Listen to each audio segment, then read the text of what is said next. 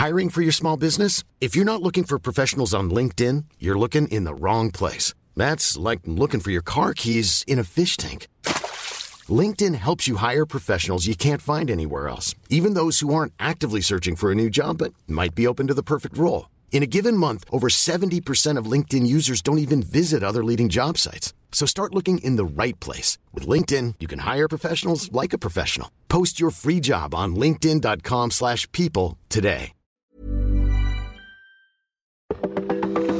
Welcome to this date in weather history for Saturday, April 10th. I'm AccuWeather.com's Evan Myers.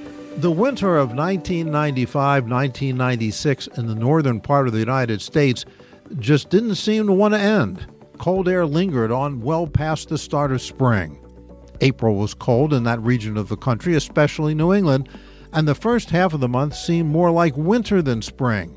At the start of the second week of April, temperatures were well below freezing most nights, and even during the daytime, readings had a tough time reaching 40.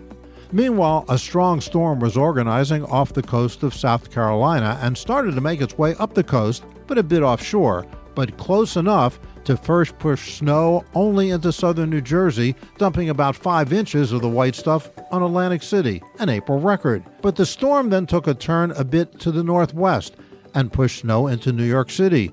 JFK Airport had four inches of snow but the heaviest snowfall was reserved for New England. By the time the snow stopped flying on the evening of April the 10th, 1996, Boston had 6 inches, Worcester, Massachusetts 16, and Storrs, Connecticut 17 inches. And that's what happened on April the 10th. Be sure to tune in tomorrow for a brand new episode and find out what happened on this date in weather history.